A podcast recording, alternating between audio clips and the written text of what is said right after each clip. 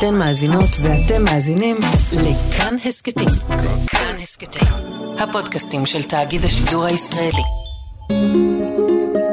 היסטוריה לילדים עם יובל מלכי. סיפורו של חג החנוכה, חלק ראשון.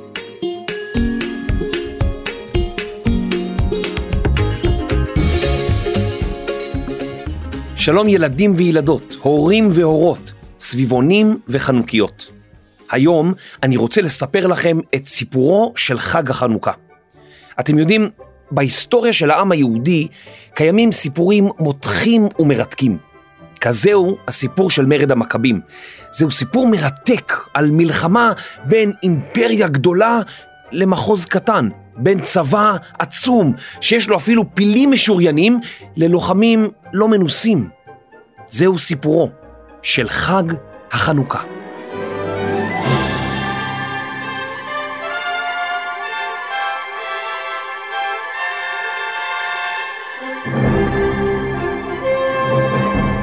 לפני בערך שלושת אלפים שנה החל העם היהודי לבסס את חייו בארץ ישראל וירושלים.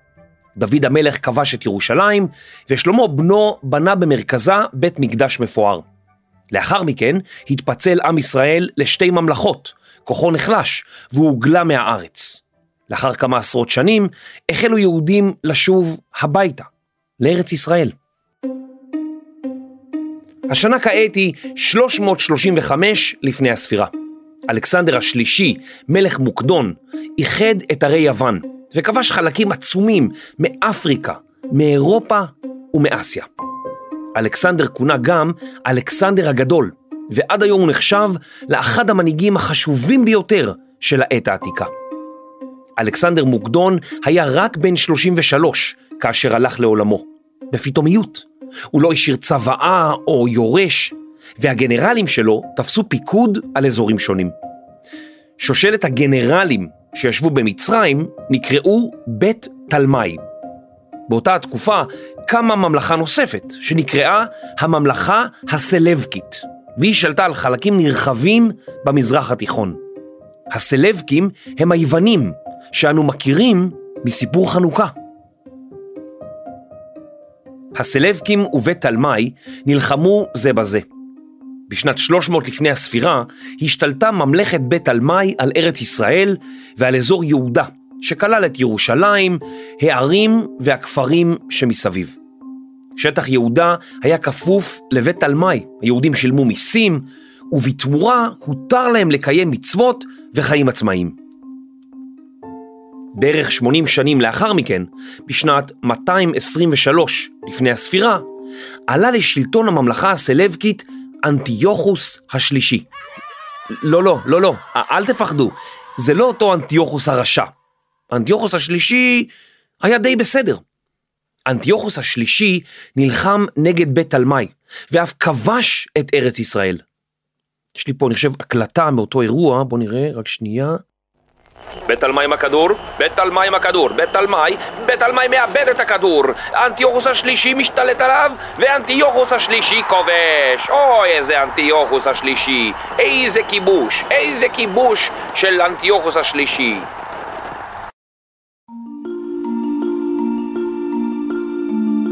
במהלך הקרבות הגיע אנטיוכוס השלישי לירושלים עם צבאו ופילי המלחמה שלו.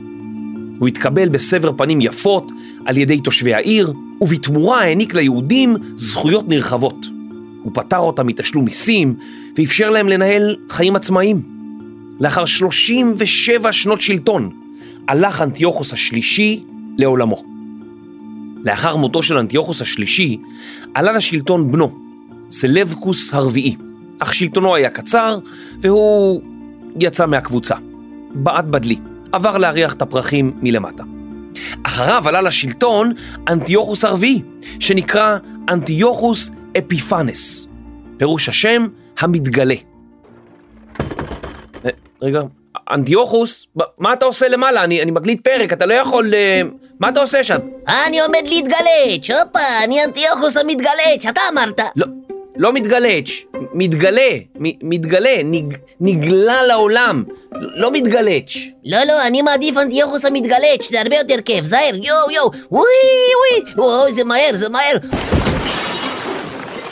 אוי, זה מגלצ'ה קצת מהירה מדי. וואו. טוב, לא משנה, נו, אנטיוכוס המתגלץ' זה לא טוב. המתגלה, אפיפאנס, ה- המתגלה, המתגלה, בסדר.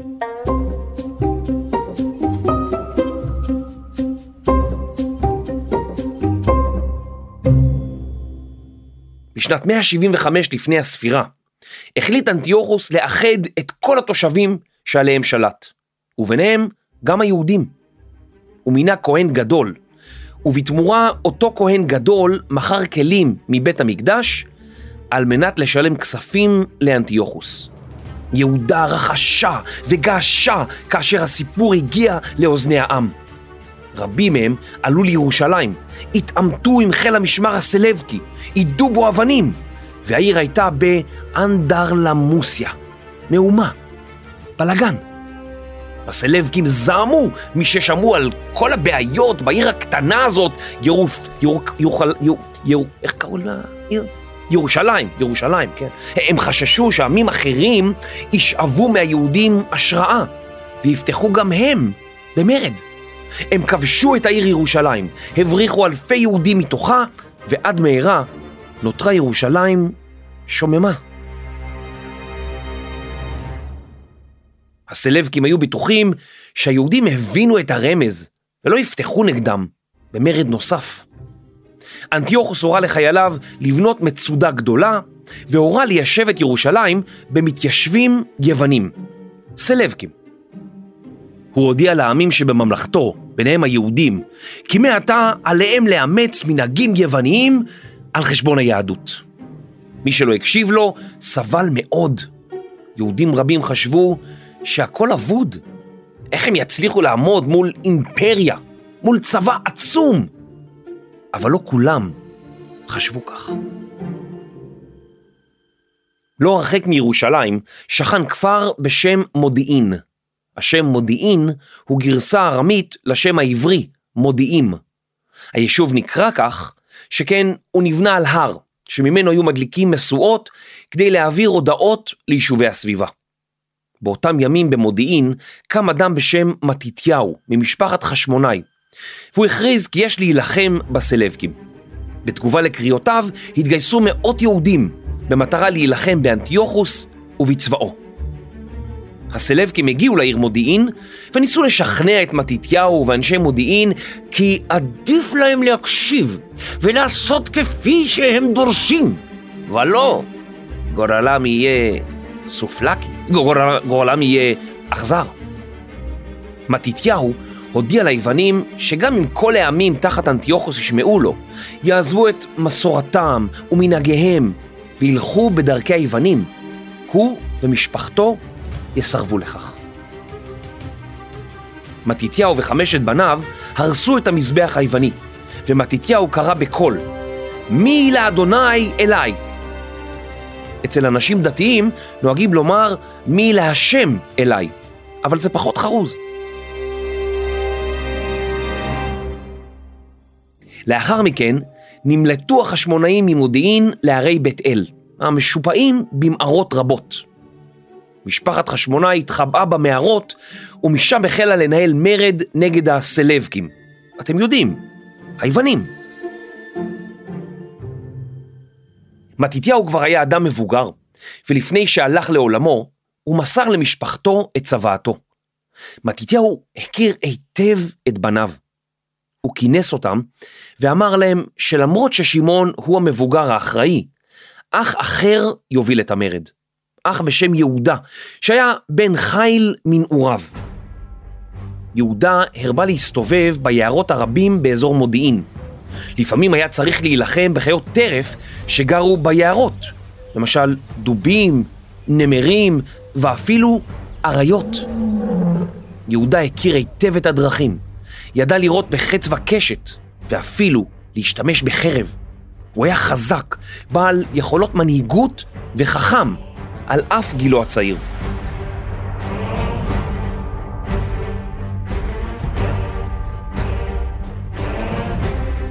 יהודה נקרא מכבי בכף או בקוף, ואין אנו יודעים במדויק מדוע.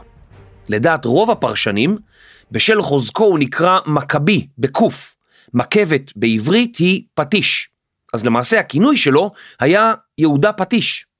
ואולי בכלל אלה ראשי תיבות של מי כמוך באלים אדוני, השם. אנחנו לא באמת יודעים עד היום. כולכם טועים! מה? סליחה אדוני, אני פשוט... אנחנו באמצע הקלטה של... לא, אתה טועה ואתה מטעה! מה? מי, מי אתה? אני מתתיהו החשמונאי! וואו, שלום מתתיהו, יואו, איזה, איך אני מתרגש לפגוש אותך, יואו, יואו. כן, כן. גם אני מתרגש לפגוש אותך. אז רגע, אנחנו טועים בקשר לשמו של יהודה? ברור שאתם טועים. טועים ומטעים. אז באמת, אולי תסביר לנו, שנדע פעם אחת ולתמיד, למה קוראים לו יהודה המכבי? תראה, אני עבדתי בחצר, והארגז כלים היה בבית. אז מדי פעם צעקתי, יוחנן, מברג! והוא הביא לי. ואז, שמעון, איזמל! והוא הביא לי. יונתן, מריצה! אלעזר, מגרפה! יהודה, פטיש! פטיש, יהודה, פטיש!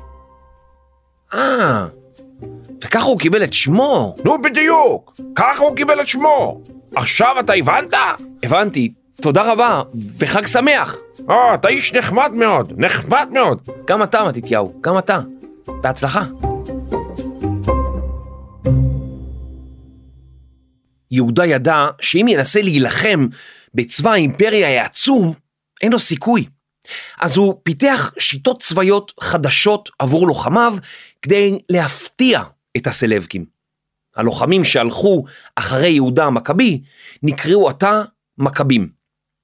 יהודה הכיר היטב את אזורי הערים, את הנחלים, הדרכים הסודיות, מקומות מסתור, מערות, והוא עשה שימוש בידע שלו כדי להסתיר את החיילים שלו, לבחור דרכים מוסוות ולצאת לפשיטות פתע שמהן יכול היה לסגת במהירות.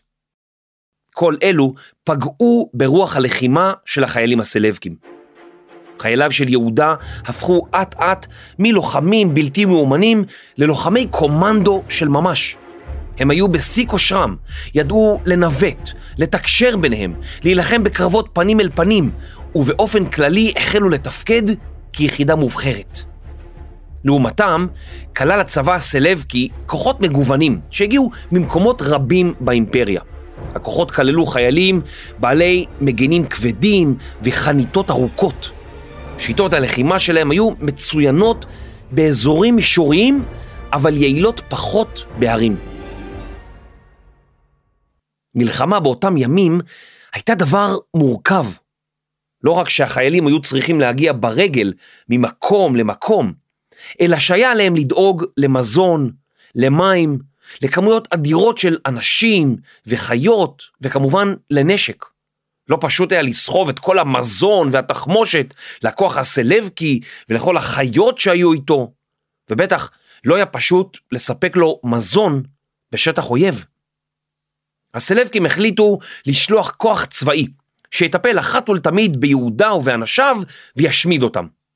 אבל ליהודה המכבי היו תוכניות אחרות לגמרי. כן, אני צריך לעשות כביסה, לא, לא התקלחתי חודש. יהודה, התכוונתי תוכניות נגד הסלבקים.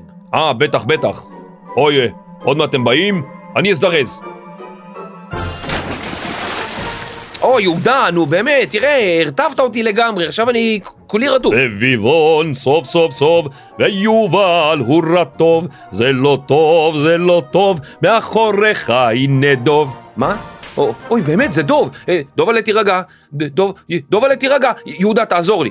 יהודה, תס, ת, ת, תעזור לי. תסתובב מהר מהר במקום, זה יבריח אותו. אוקיי, הנה, אני, אני מסתובב מהר במקום. סביבון, סוף סוף סוף, ויובל פוחד מדוב. די, יהודה, די. אה, זה בכלל מישהו בתחפושת. מה, אלעזר? מה, אתה עוזר לי, יהודה? ת, תגידו, מה יהיה איתכם?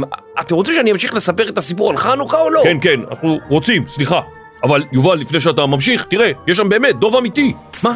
אה, איפה דוב אמיתי? איפה? שם, בתוך הכד. אה, איזה כד? כד קטן, כד קטן, שמונה ימים יובל פחדן. די, נו תפסיקו, יואו, איזה מעצבנים, יואו.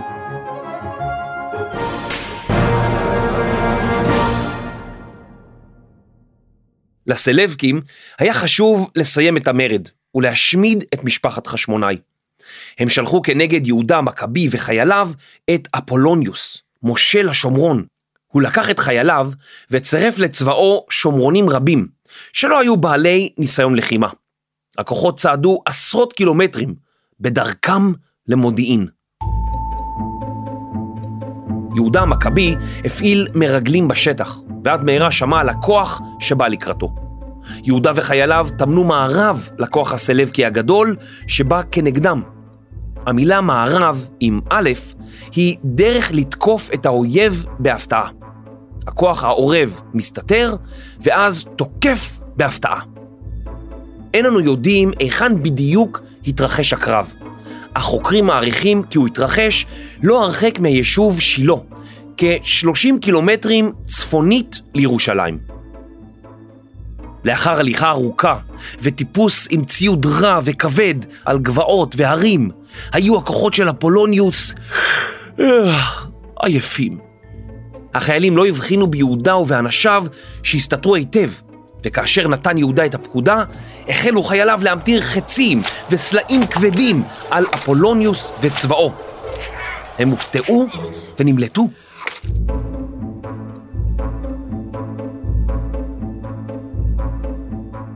מושל השומרון אפולוניוס נהרג בקרב, ויהודה המכבי לקח את חרבו המיוחדת ולחם בעזרתה בכל הקרבות שבהם השתתף. המכבים אספו את כל כלי הנשק שהושארו בשדה. צבאם גדל, ועתה היה להם גם נשק מתקדם יותר. לאחר הניצחון בקרב הראשון, רבים מחייליו של יהודה שבו לביתם, לעבוד את שדותיהם. אך קרב נוסף עמד בפתח. הסלבקים שמעו על מפלתו של אפולוניוס וזעמו. באותה שנה הם אספו כוח גדול בעל עשרת אלפים חיילים מצוידים היטב ומאומנים היטב. על הכוח הוטלה המשימה לחסל את יהודה המכבי ולהשמיד את צבאו. הסלבקים שלחו לקרב מפקד בכיר בשם סירון, ועימו כוח סלבקי עצום שישב באזור סוריה של ימינו. יהודה שמע על הכוח המתקרב, והפעם הציב מערב במקום תלול וצר, באזור מעלה בית חורון, בין ירושלים למודיעין. הסלבקים עשו את דרכם במעלה ההר התלול, ולא ראו את חייליו של יהודה, בשעה שחייליו של יהודה צפו בכמות החיילים האדירה של סרון. חייליו של יהודה היו ברובם כפריים שעברו אימונים, אבל הם לא היו חיילים מקצועיים, והם נתקפו בפחד. בספר מכבים א' מסופר כך: ויהי בראותם את מחנה האויבים ויאמרו הנה אנחנו יוצאים במתי מעט ונפשנו יבשה מבלי אוכל ואיך נעמוד לפני החיל הנורא הזה? או במילים אחרות, אנחנו מעטים, עייפים ורעבים, וכאן למטה יש עשרות אלפי חיילים. יהודה לא כעס על חייליו, אלא הבין אותם ודיבר לליבם. אין לנו ברירה, הוא אמר. עלינו להגן על הנשים והילדים שלנו. אל תפחדו, אלוהים איתנו ואנחנו ננצח. גם הפעם תקפו חייליו של יהודה בהפתעה, וסירון וחייליו הרבים נסו משדה הקרב. בעזרת השלל הרב ותוצאות הקרב, צירף יהודה לצבאו תומכים רבים.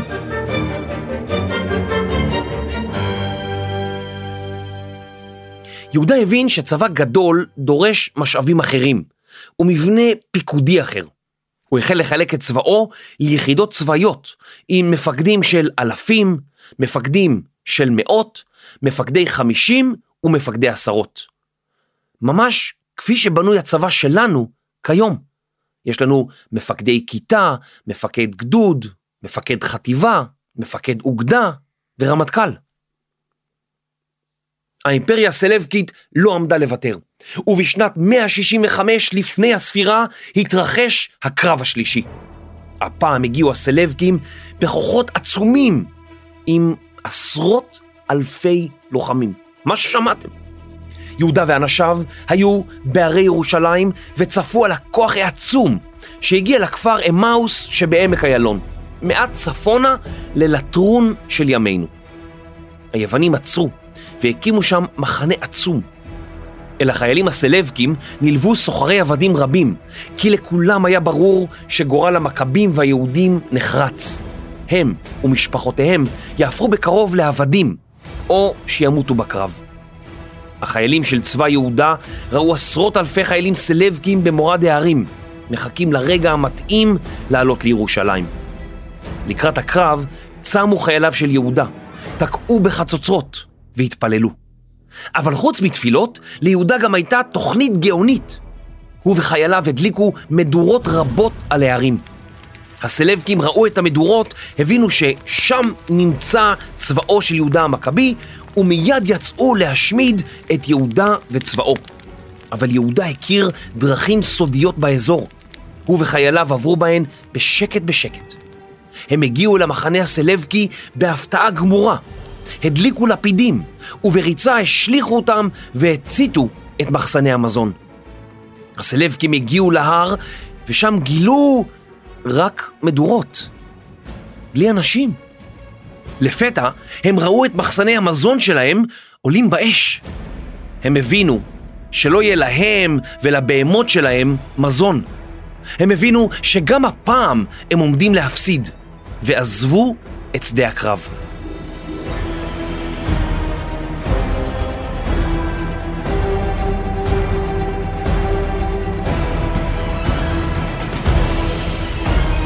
היה זה ניצחון מפתיע, ולמעשה עד היום לומדים אותו בבתי ספר צבאיים ברחבי העולם.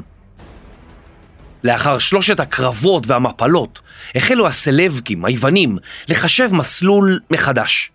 הם ניסו להציע ליהודים פשרה, אולם המכבים סירבו לפשרה כל עוד ירושלים נשארה כבושה. הסלבקים הזועמים שלחו את שר הצבא הסלבקי, בכבודו ובעצמו, לחסל את המכבים החצופים. בשנת 164 לפני הספירה, באזור בית צור, יישוב על הדרך שבין ירושלים לחברון, התרחש הקרב הרביעי בין המכבים לסלבקים. הסלבקים שוב הגיעו במספרים גדולים, ייתכן והיו ברשותם 20 אלף חיילים. המכבים הטילו למערכה עשרת אלפים לוחמים שהכירו את השטח כמו את כף ידם. יהודה אסף את חייליו, הזכיר להם את ניצחונות דוד על גוליית, דוד על הפלישתים, ועודד אותם. עד מהרה פשטו המכבים על הצבא הסלבקי, וניהלו נגדו מלחמת התשה, שבה פגעו בכוחות הסלבקים ונמלטו. הדבר גרם לירידת המורל בקרב החיילים הסלבקים. הם היו מוכנים להמשיך ולהילחם, אבל כבר לא הייתה להם מוטיבציה, רצון, חשק. לפתע הגיעו שמועות לשדה הקרב כי מנהיג האימפריה, אנטיוכוס הרביעי, גוסס. שר הצבא ליסיאס מיהר לשוב כדי שלא ימנו שר צבא אחר במקומו, והמכבים צפו בתדהמה בכוח הסלבקי, ששוב לא הצליח לנצח אותם.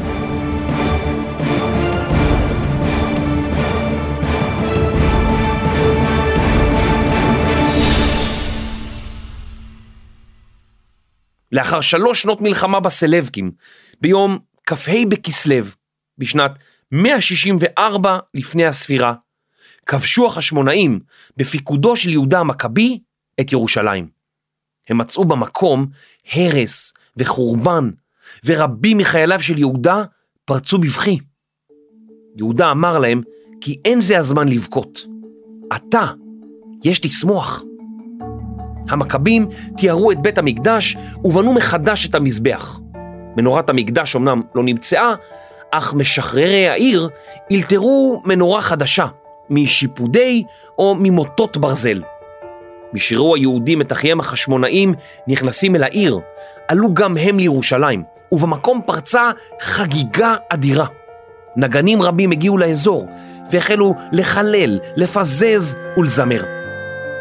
החשמונאים שהו במדבר, בעת חג הסוכות, ולא זכו לחגוג אותו. ולכן החליטו על חגיגה של שמונה ימים שלמים, כפי שהיו אמורים לעשות בחג הסוכות. הם קראו לחג סוכות של כסלו, אך יהודה המכבי הכריז כי יש לחגוג את החג הזה בכל שנה. החג נקרא חנוכה, על שום חנוכת בית המקדש או חנוכת המזבח, וגם משום שהמכבים חנו בירושלים בכ"ה בכסלו.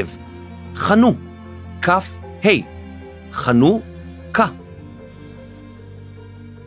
לאחר שהמכבים כבשו מחדש את ירושלים, החלו יוונים רבים להיטפל ליישובים יהודים מרוחקים. המכבים שלחו יחידות צבאיות לעזור לאותם יישובים ולחלץ משם את אחיהם היהודים. בינתיים המשיך יהודה להילחם בעמים שגרו בארץ ישראל והרחיב את ממלכת חשמונאי. הסלבקים החליטו שהגיע הזמן לסיים את הסיפור ביהודה. הם אספו כוח גדול והחלו לנוע אל עבר ירושלים כדי להילחם נגד המכבים פעם נוספת, בקרב חמישי. הפעם הם שלחו עשרות אלפי חיילים, כמות אדירה של פרשים, וגם 32 פילי מלחמה אימתניים. על פילי המלחמה ישבו קשתים שירו חצי מגבוה, לוחמים שהיו מצוידים בחניתות ארוכות, ונהג הודי שדהר עם הפילים אל עבר היהודים ההמומים. כיצד ייגמר הקרב? האם ירושלים תאבד שוב? כל זאת ועוד, בחלק השני והאחרון של חג החנוכה.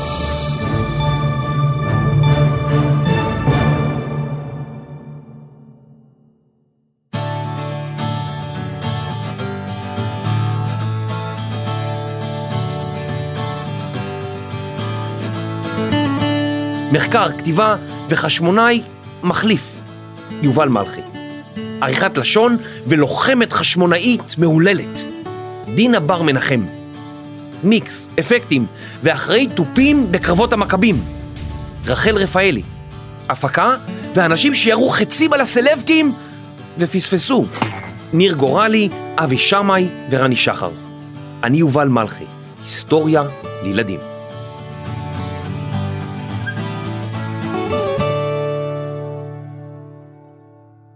רגע, ייצרו הכל. אם אתם מאזינים דרך אפל, ממש נשמח שתדרגו אותנו ותכתבו מה אתם הכי אוהבים בהיסטוריה לילדים. זה עוזר לנו מאוד, אז תודה.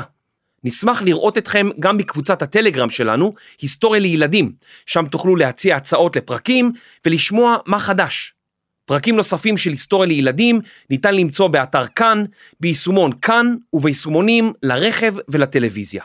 תודה.